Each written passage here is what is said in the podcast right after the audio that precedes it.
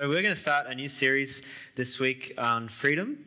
Um, that's going to go for the next four weeks, and kind of our thinking around that is just that this, just the idea of freedom, the concept of freedom is just so important. It's just so massive. Um, even as we are talking about just before about just how valuable it is that we can even freely meet here when many people can't in the world. Um, in, in the Bible, we're going to look at what Jesus says about freedom and find that he, he, it's a really important thing to him. Freedom is a really important thing to God.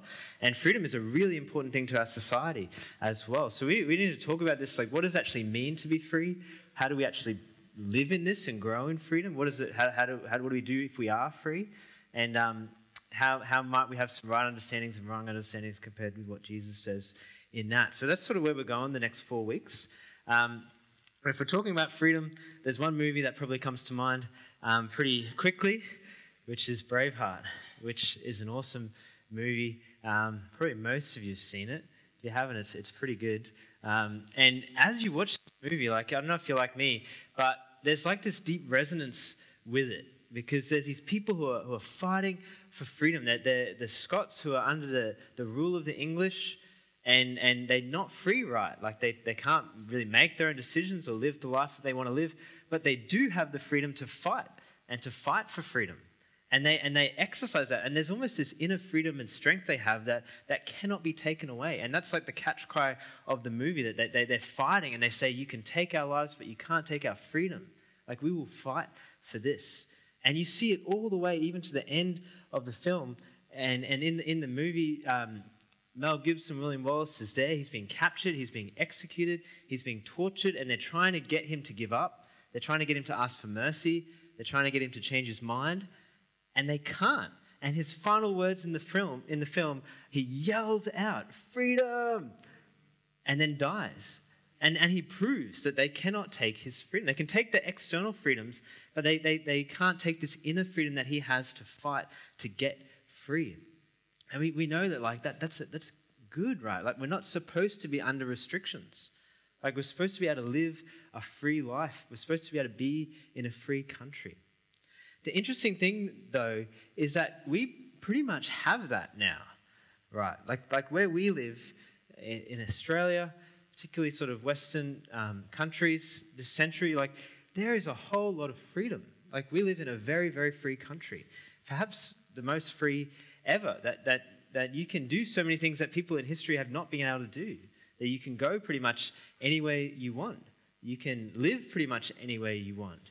You can marry who you want. You can, you can do, you can go, go places, you can, you can do all sorts of things in this society now. There's a whole lot of freedom, right? And, and really, in some ways, one of the highest values of our culture is really the freedom of the individual. That, that each person should be free to live the life they want and do what they do. And this is really going to the extreme. I was reading a blog, a blog um, this week, and it was talking about how like we need to make sure that we're not restricted by other people's versions of freedom. Like some people might think freedom is traveling and freedom is quitting a job, but we need to make sure we're not we're not bound into thinking that we have to do that. We have to make sure that we can do what we want to do because that's freedom and that if we don't want to travel and, and quit our jobs, then we just want to live our jobs, and that, that's good for us. And it's just this idea that whatever we do, we, we should be able to create our own life, make our life count, um, decide what we want to do. The, the more and more freedom we have to do whatever we want, the better life will be. But the, but the interesting thing is that, that it doesn't seem to really be working right. Like, like there's, there's this, always this push for more and more freedom. And what we're going to look at is, is, is how Jesus understands the actual issue. Because perhaps the issue is not just external constraints. There might be external constraints, but a lot of them have gone now. And there's not that many external constraints on people, but there's, there's still this drive for more. There's still this need for more and more freedom. So, what we're going to do is look at John 8, and we're going to look at what Jesus understands about freedom, but also what he understands is truly the problem. What he understands is truly what we're a slave to. Because it's only when we really understand what the problem is and, and, and what's actually enslaving us that we can actually understand how to be free and what freedom actually looks like. This is what Jesus says in John chapter 8. He said, So Jesus said to the Jews who had believed in him, If you abide in my word, you're truly my disciples, and you will know the truth, and the truth will set you free. So Jesus is saying, if you follow me, if you do what I'm saying to do, if, if, you, if you come my way, you'll know the truth, and the truth will set you free. By implication, right, he's saying to the people who are listening to him that they're not free. But they don't like that. This is what, how they respond. They say, these, these are Jews, people of Israel. They say, We are offspring of Abraham, and we have never been enslaved to anyone. How is it that you say we will become free? So they're saying, they're saying, we don't need to be free. We, we are free. And this is a really strange thing for them to say because they, they have either just forgotten the history of Israel or they're just kind of really proud. But because Israel was slaves in Egypt and they exiled into Babylon, and right now, while they're talking to Jesus, they're under the Roman occupation, so they they they actually aren't free. But it's it's possible they're just they're just sort of being proud and forgetful, or it's possible that they're they're saying, "No, look, we we're children of Abraham. Abraham was the man of God, and we're part of his family no matter what sort of external circumstances are, we, are free. We're free people. We're the people of God. And, and they might sort of be uh, speaking against Jesus in that way. But Jesus, again, gets to the root and gets to the heart. What is actually the issue? What is it actually that we're slaves to that we need to be freed from? And this is what he says. Jesus answered them Truly, truly, I say to you, everyone who practices sin is a slave to sin. Jesus says that actually the thing that we're in slavery to is not external. It's not external constraints, although they're not good, right? Like being, being in slavery or, or being un, under oppressive um, dictator or something is not good, right? But, but even if we were free from that, which we are here, there's still an internal sense of slavery and bondage that's there. The problem is actually an inner problem, and the problem is sin. And that kind of just sounds like the, sort of a bit of a cliche Christian thing, like, okay, so the problem's sin. But if we think, what does this actually mean? Like, how do we actually understand what Jesus is talking about? How is it slavery? If we think about from, from the Christian worldview, from the, from the story of the Bible, from what the, the way Jesus sees the world, right? This earth and, and our, us, everyone, is created by this God who's three persons in one Father, Son, and Holy Spirit. This community of love creates this world speaks it into existence, and creates people in his image. And when he makes us in his image, he makes us to, to love him and to know him and to trust him and to love each other and have this, this, this intimacy with each other and to care for this world and, and create and cultivate. And this is, this is God's desire, and that's good and that's freedom. And, and sin really is instead of being in this open place of love for God and love for others and care, that we turn in and instead of loving God, we focus on ourselves. Instead of caring for other people, we, we consume them or use them to meet our own needs. Instead of caring for the world and doing good, we destroy. And this is how one commentator describes this, what Jesus is talking about when he talks about being a slave to sin. He describes it like this Jesus does not mean whoever commits a sin, like just does something wrong, but whoever habitually asserts his own will, priding himself on his own independence following his own inclinations and primarily concerned with pleasing himself. Whoever, in a word, is living a self centered life is a slave. Such a person is confined within the limits of their own self interest. Basically, what he's saying that sin is basically bondage and addiction to, to self. It's this, this, this life that's all about me, making my life work. I can't trust God. I can't trust other people. I need to make things work. I need to get what I need to get. And Jesus is actually saying that that's slavery. Interesting thing, right, is that what Jesus is describing there sounds a whole lot like what, what our culture says is actually the pursuit of freedom. That, that, that our culture will say the, the free life is the life where you can do whatever you want, where you make your own rules, where you plot your own destiny, where you're completely independent. But Jesus is saying, actually, no, that is the problem. That that's actually slavery. That that actually, you actually can't get out of that. You're actually in this cycle, in this place of being stuck, focused on self. This is the first part of the problem that Jesus is describing that we are not actually internally free, but slaves of sin in bondage to self. But Jesus keeps on going. And again, again, we see his worldview challenges sort of the worldview of, of modern society. And he, he goes further with this. And this is what he says here I tell you, you are offspring of Abraham. These are the people he's talking to. Yet you seek to kill me because my word finds no place in you. I speak of what I've seen of my father, you do what you've heard of your father. And Jesus goes into this contrast of two fathers. And what he's basically doing is he's saying, these, these, these Jews are saying that we're, we're children of Abraham, the men who believed God and followed God. And, and we are not listening to Jesus. And Jesus is saying, My Father is the true God. And Jesus is saying to them, If you were listening to me, if your true Father was my Father, you would understand and you'd believe what I'm saying. The fact that you don't believe shows that you're not really of the true Father, you're of the other Father. And Jesus is, is we're not going to look at the whole passage, but if you read on in John 8, you sort of see this come out. But what he's basically doing, for, for our purposes here, we can see that there's actually no neutral ground in our world.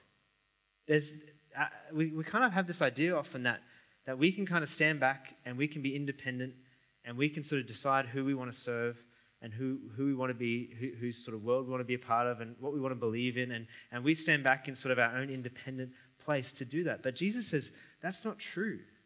That actually there's only two options. And actually, by default, we're in the, the, the realm of this other father.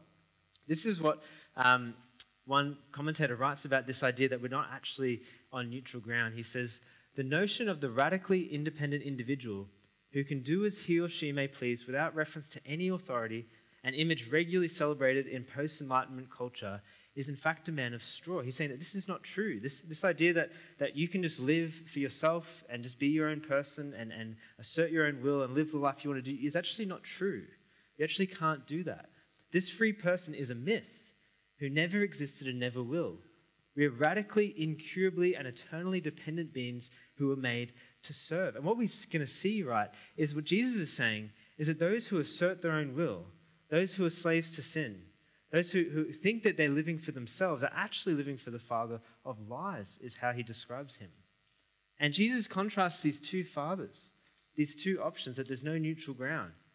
That Jesus has come from his father, and he, he's come with this message of freedom and truth and eternal life and light.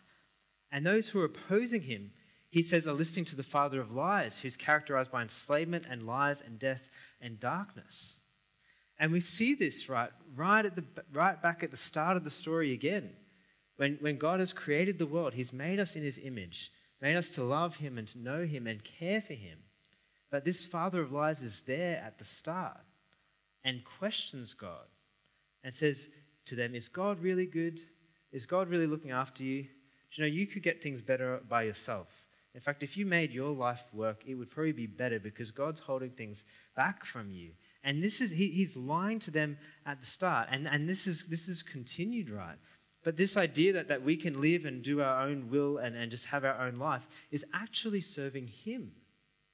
It looks like we're serving ourselves, but we're actually serving in this kingdom, not the kingdom of Jesus' Father. So again, this the, the, the world is, is split only in these two realms and we need to be delivered from one of them. So this is the problem, and this is this is the, the, the issue at the core of what we need freedom from, according to Jesus. He says we're not internally free, but slaves of sin in bondage to self, and we're not on neutral ground. We're actually a part of a kingdom of darkness. But that, that is the issue that Jesus gets to. That, that's how he defines it. But the good news is, right, is that, that he cares about freedom, that he cares about setting people free. And this is, this is why he came, and that there's freedom in Jesus. And if those are the problems, if, if those are the, the root cause, he, he is the only solution. He, knowing him will be the only way to have freedom.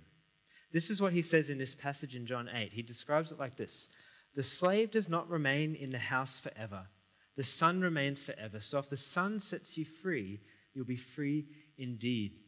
Again, Jesus is defining the world the way that he sees it. And, and he's saying that everybody, he's using this metaphor of, of, of slave and son in the house of a father, right? And, and there's, a, there's a father's house and there's a son, and the son has authority in this house, and the son has a permanent place in this house.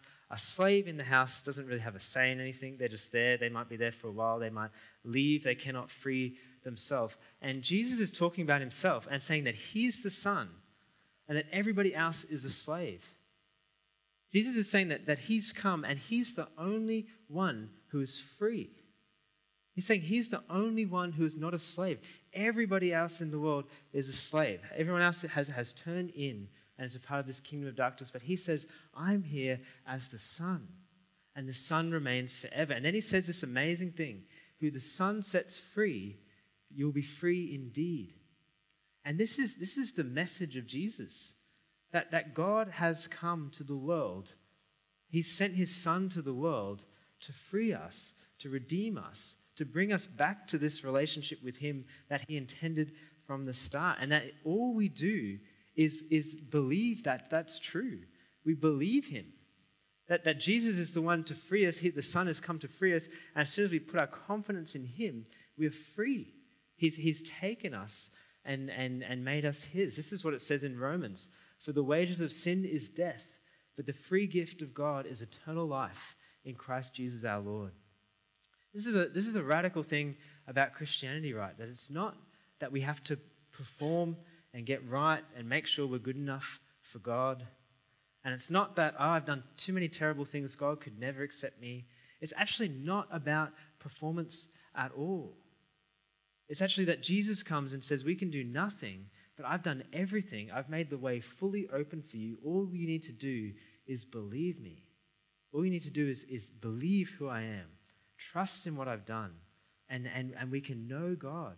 And that's this amazing thing that we have a, a confidence before God that's just based on faith, which is actually what Abraham had. That's the thing that Abraham was known about. We might talk about that over the next couple of weeks, that, that he just believed God and that, that made him in right relationship with God. And now that's true for us. If we just believe him, we're in right relationship with him. We can know him and know that freedom.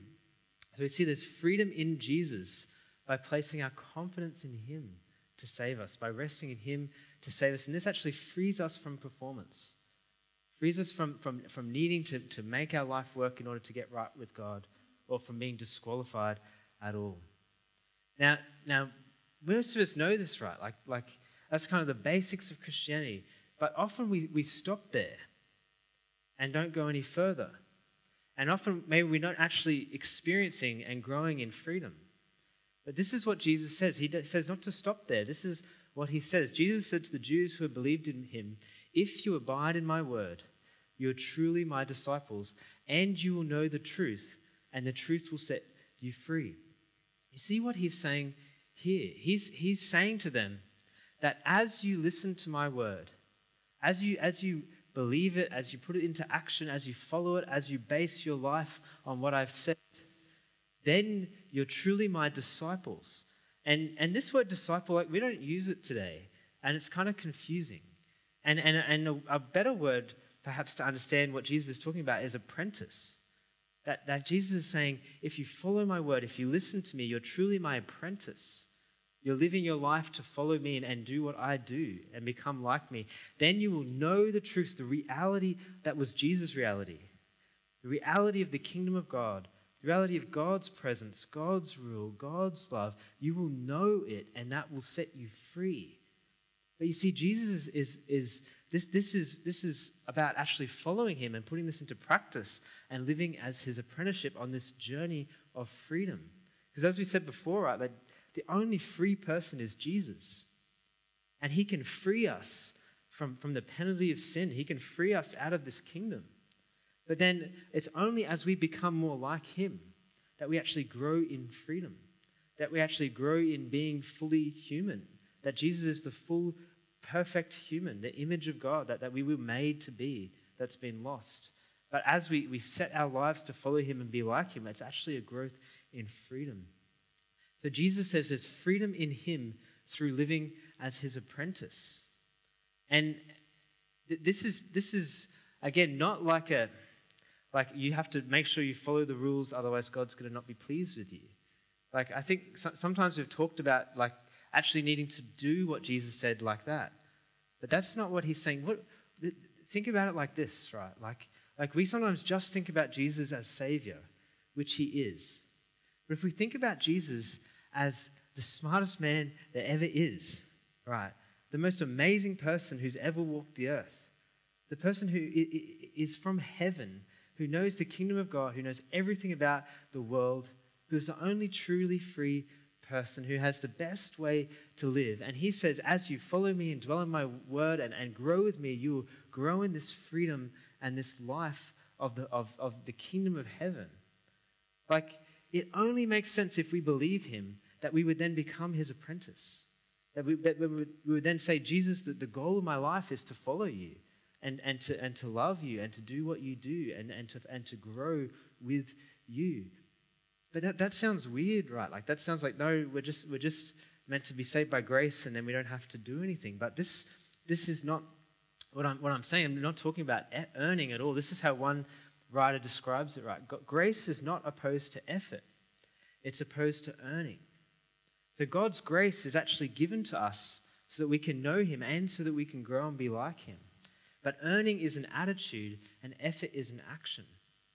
So, what, what, we're saying is to actually follow Jesus as his apprentice actually requires effort, actually requires intention and, and decision to dwell in his word, to, to follow him, to base our life upon his life. Actually, is effort. And, and there's grace to do that. There's the Holy Spirit's power to do that. But it's not with this attitude of earning that we need to do that to get right with God. Because again, that would be kind of like rules and law and legalism. But it's that we, we let Him change our hearts. We, we remember His love. We remember who He is. And, and if we believe who He is, we'll follow Him and do what He did. And that Jesus is saying that that is the path to freedom. So, to, to fix this ultimate problem that we have, He says there's freedom in Jesus by placing confidence in Him to save us and through living as his apprentice and, and, and going on and, and growing and dwelling in that. And we're going to talk a bit more about what that looks like over the next few weeks and try to sort of to work that out as well. But we see in the New Testament that there's people, right, who, who know this level of freedom. And again, this level of freedom that Jesus is talking about is, is a level of freedom that, that is this inner sense of confidence that no matter what is going on outside, no matter what sort of external restrictions are there, that, that it, it cannot be taken away. I'm going to read out this, this passage. It's a little bit longer. I'm going to read it all out because I think it's really good. It's from Romans 8. And Paul, the apostle, knows this, right? Like he's, he's followed Jesus as his disciple, as his apprentice. He knows this truth and it's set him free. And he, he writes with this amazing confidence, even in the midst of difficulty. This is what he says from the end of Romans 8. Paul's speaking. What should we say then? Since God is on our side, who can be against us? God did not spare his own son, he gave him up for us all. Then won't he also freely give us everything else? Who can bring any charge against God's chosen one? God makes us right with himself. Who can sentence us to death? No one. He's saying no one can touch us. God is with us. Christ Jesus is at the right hand of God and is also praying for us. He died. More than that, he was raised to life. Who can separate us from Christ's love? In trouble or hardship or harm or hunger? Can nakedness or danger or war? It is written, Because of you we face death all day long. We are considered as sheep to be slaughtered. No, in all these things we are more than winners. We owe it all to Christ who has loved us. I'm absolutely sure that not even death or life can separate us from God's love. Not even angels or demons, the present or the future, or powers can separate us. Not even the highest places or the lowest or anything else in all creation can separate us. Nothing at all can ever separate us from God's love. That's because of what Jesus our Lord has done. Like, that is an amazing level of freedom, right? That no matter what comes at us, no matter what happens, the, the, reality of God's love, the reality of the kingdom that's here and among us gives us that sort of confidence, right? But, but it, but it doesn't happen when we just, just believe, but we actually need to walk as his apprentice and, and grow in this reality. And Jesus says, as we do that, we will know the truth, and the truth will set us free. So I don't know where you, where you might be at with this tonight, but maybe there's sort of two, two ways that you could respond to this. Um, first is maybe you've never heard this message of grace. You've never heard this message of like the, the actual root problem being this sin and this, this self centeredness that's a part of us. And you've actually never put your confidence in Jesus as the one who's come to save, as the one who's come to, to, to make things right. And if you've never done that and, and you're seeing who he is and you're seeing how amazing he is, you can place your confidence in him. And if, and if you believe Jesus, if, if your confidence is in him, then, then, then you're in. Like, that's it. We just we put our faith in Him. We have this relationship with God of faith. So you can just do that if you've never done that before. Where you might be though, maybe maybe you've never actually thought about this idea of actually living as Jesus' apprentice. Maybe that's never really been presented to you, or maybe you've never actually made that decision that that actually my life is going to be about living like Jesus and seeking to be with him and be like him and do what he did. And maybe, maybe it's just because you've never decided or thought to do that. And a response could be to, to think about who he is. Because if, if he really is the, the Lord of the universe, if he really is the most amazing person to ever walk the earth, if he really is the Son of God, then it only makes sense that we would actually follow him and do what he says and, and live the life that he has. And we need to work out what that looks like. Sometimes that's been misrepresented. But, but it would make sense for us to follow him and seek what he wants. And if you're thinking about that or you're not, you're not sure about that, something to do maybe this week or something to do maybe over the next four weeks, even as we're talking about freedom, is, is to just spend some time asking God to, to reveal this truth to you. Spend some time asking Jesus for him to show himself to you, asking to be able to see how great he is, asking to be able to see his truth. Ask, just asking God, asking for this ability to, to, to understand and see things as they are. And then to do what Jesus said, to dwell in his word. And, and to start with, that could just look like maybe over the next few weeks spending some time reading through the Gospels and, and reading Jesus' word, reading what he taught, reading the things that he cared about and the things that he did. Sometimes just like doing this in a, over a big chunk of time, just like reading through a whole Gospel, can be really powerful because you get this clear picture of Jesus. And there's, there's times I've done that, I've just been struggling, and then just, just read through a gospel. It can just, just bring freedom and bring, bring help and life. You can start to see things clearly again. So, so maybe dwelling in His Word, looking at His teaching, seeing who He is. And then again, coming to that point where we actually decide, actually, we, I'm going to be an apprentice of Jesus.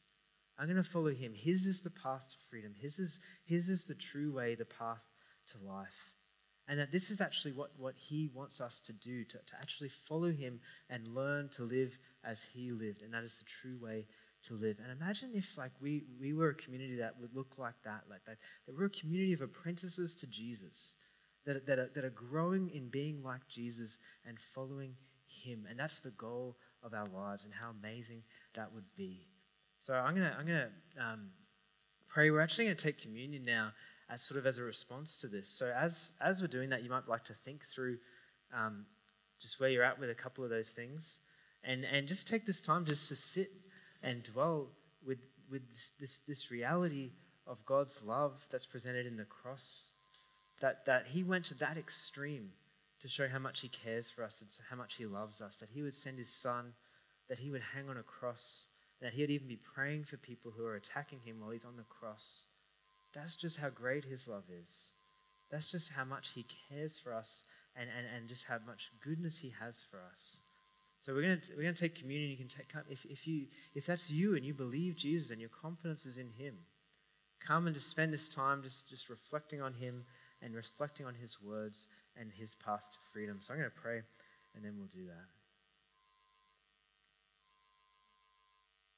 Jesus, thank you so much that that you are the answer to our, to our true need, that you are the Son who's, who's come to the earth to save and to restore and, and to give us life and show us the right way to live. Thank you that we don't have to figure out life on our own, but we can follow you and that, that you lead us in good paths. And Lord, we just pray that you would meet us here right now, that your presence just would dwell among us as we just, um, just remember you in communion. And we just pray, would you, would you reveal your ways to us more? Would you help us to see your truth and your goodness and give our lives to follow you? Would you, would you help us to be people who are characterized by freedom and life that would be attractive to others, that they would see the life that we have, they would see the confidence that we have? God, would you grow us? Would you show us how to grow in that more and more? So we just pray this in your name. Amen.